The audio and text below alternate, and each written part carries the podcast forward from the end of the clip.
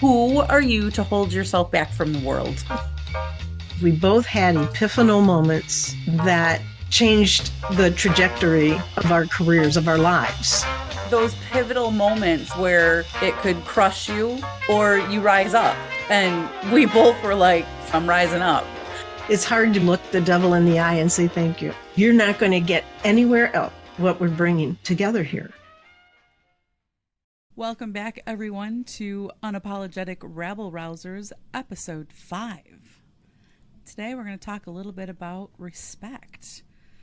And we're going to talk about why respect is important. And thought we'd maybe start with a little bit of a definition around respect yeah. and what that is, and um, taking a look at why treating someone with respect is important.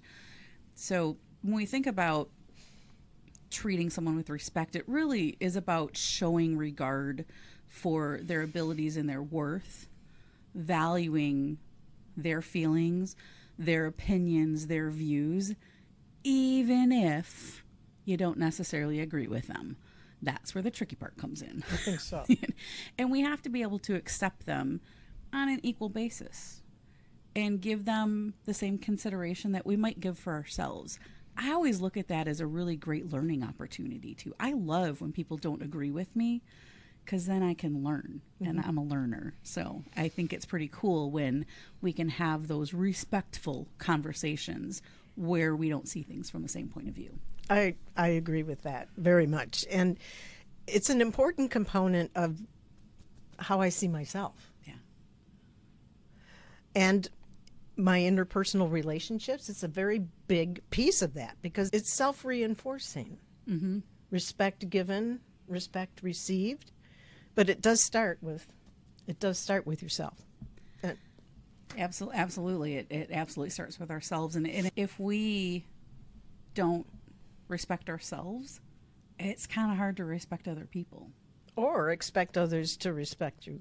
Yeah. Yeah. yeah. It'd be a bit of an unrealistic expectation, wouldn't it? I'll find it somewhere. Yeah. if I can't find it in myself, it doesn't work that way. Exactly. Exactly. Yeah. And I think the self confidence can come in there as well. And oftentimes people who don't respect themselves, lack that self confidence, and they undervalue themselves. And if you undervalue yourself, hard to respect yourself. And that certainly impacts the relationships you have with people around you and impacts your ability to communicate and to engage with others. Absolutely. Because if somebody trusts me, I can do what I need to do, say what I need to say without getting labels thrown at me. Yeah. I tend to be a, a little um, bold and, and maybe a little assertive, some people might say. I know you totally cannot relate to that at all, my fellow rabble rouser.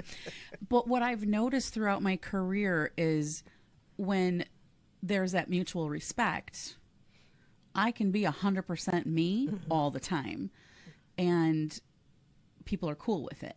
When people don't know me, I have to, I don't want to use the word temper myself, but I will use that word because I can't think of another one. I kind of have to temper that assertiveness, that boldness, that curiosity because I carry a label of I'm difficult because I ask too many questions.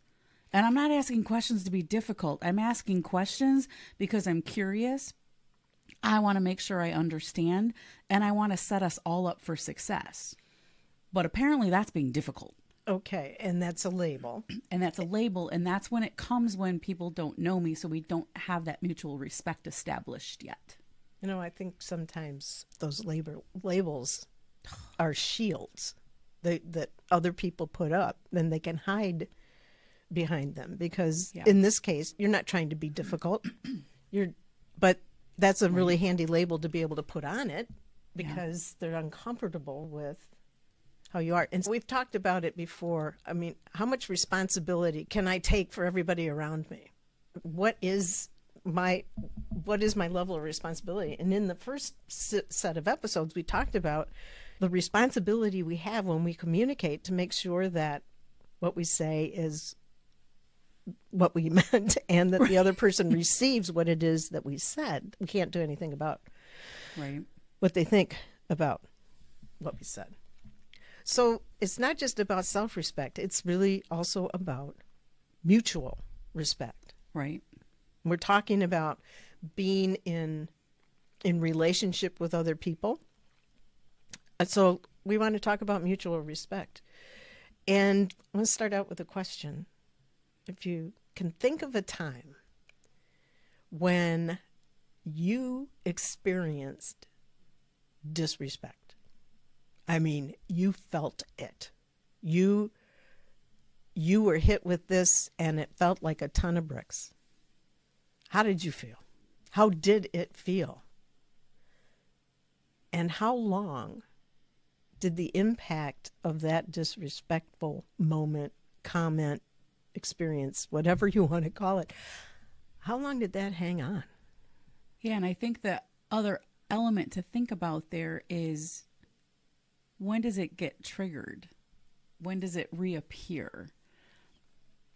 Okay, and this is bringing forward some of what we talked in the first series that triggers understanding, being able to reflect on the things that do prompt these kinds of triggers. In this case, we're talking about it in terms of those things that came up and said, You're not worthy, you're not respectable, I have no respect for you. Yep. Ouch. So, how does respect play in? How is it important? Respect makes things easier.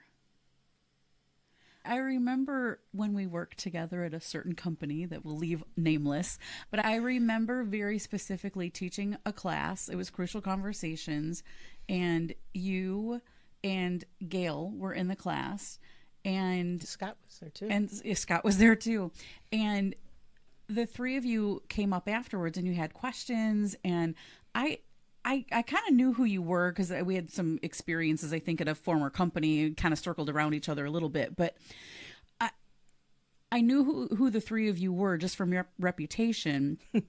and I thought these are some people I really want to work with and get to know. And just how you presented yourself with your questions and how you acted in class.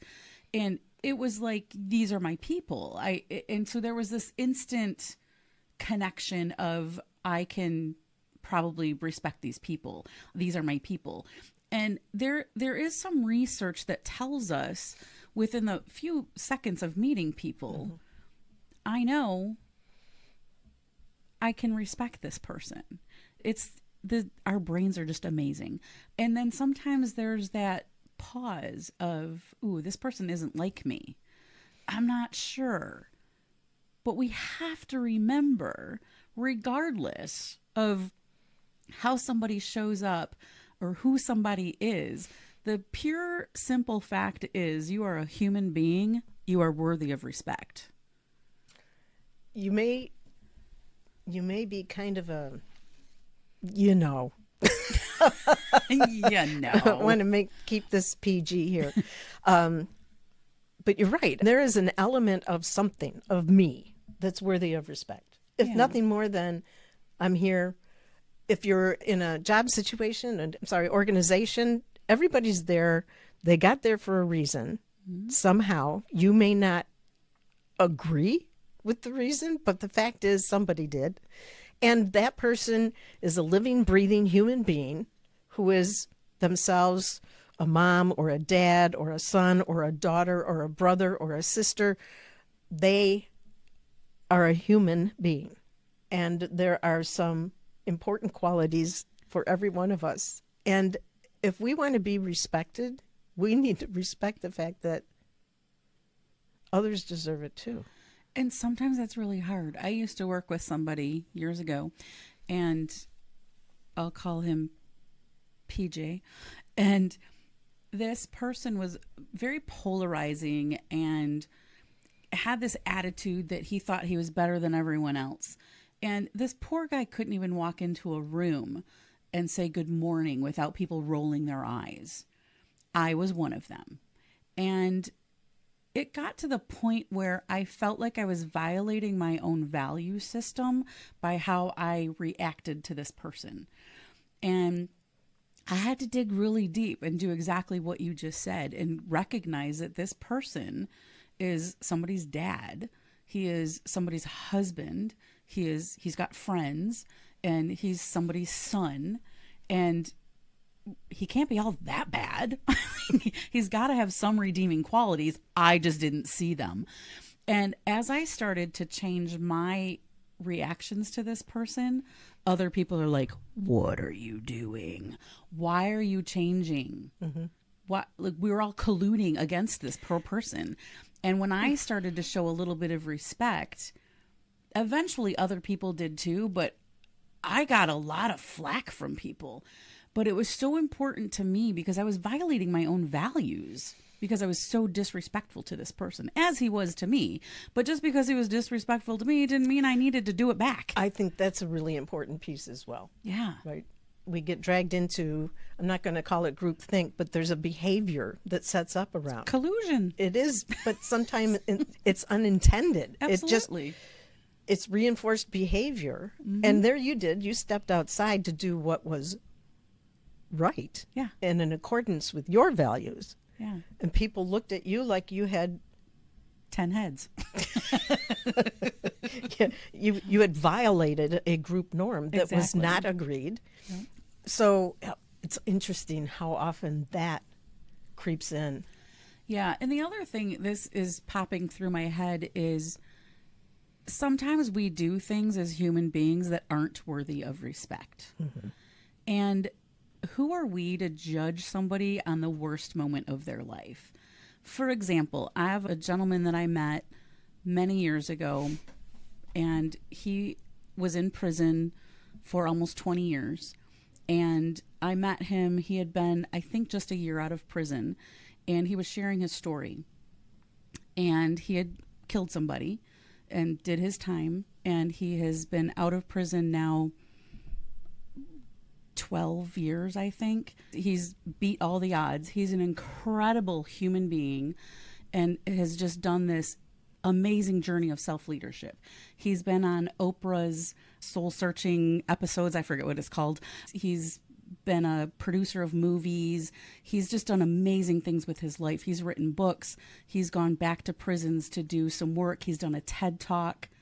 He's an amazing human being. And if people judged him on that one instant, that those five minutes of his life when he took someone else's life, he would never be able to accomplish the things that he's done. He is worthy of respect. And people who have done things like that are worthy of respect.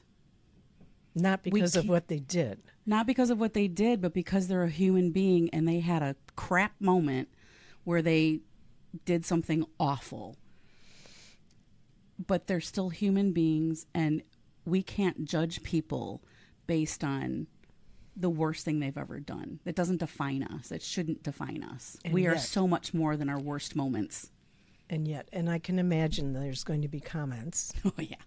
that suggest that we're okaying things like murder and any other kind of ugly anti somebody behavior and we're not. Not no. The fact is that individual did a lot of work. Yes. To regain a presence that was of benefit to this planet mm-hmm. and to people around him. Absolutely. And that is respectable. Mm-hmm. That's worthy of respect. So we're talking about respecting others and respecting ourselves. So, what does it look like? What does being respectable look like, and what does respecting someone else look like? How did what does it take? I think for me, when I think about somebody who I respect, it's somebody who does what they say they're going to do. There's a little bit of a correlation to trustworthiness for me, I think, too. They do what they say they're going to do, they're consistent in how they show up. I used to work for somebody who you never knew who they were going to be from day to day, moment to moment. Mm. One day they might be your best friend, and the next day they're stabbing you in the back. And it, it was this very difficult relationship because so for me respect is about showing up consistently and keeping your word being honest and being able to have difficult conversations and not shutting down when someone disagrees with you or doesn't see things the same way and being able to lean into those conversations. And i think that's one of the things i so respect about you from the minute we met was we have had a lot of conversations where we don't agree. Absolutely. And we don't shy away from that. We lean right in and say tell me more. Mm-hmm. and we have that mutual respect where we can have these really intense conversations and i think we both always walk away better for it. Absolutely. I couldn't agree more. And i think the the openness to being able to expose your thinking it starts with respecting the fact you have your thoughts and that that they're worthy of being able to be shared and there, boy there's a lot of things just rolling around for me right now in that you had told a story about my tattoos. Well, there's no. that one. Yeah. and then the other one where the guy was in your face. Oh, yes. Very early on in my career, I worked for someone who constantly would come in.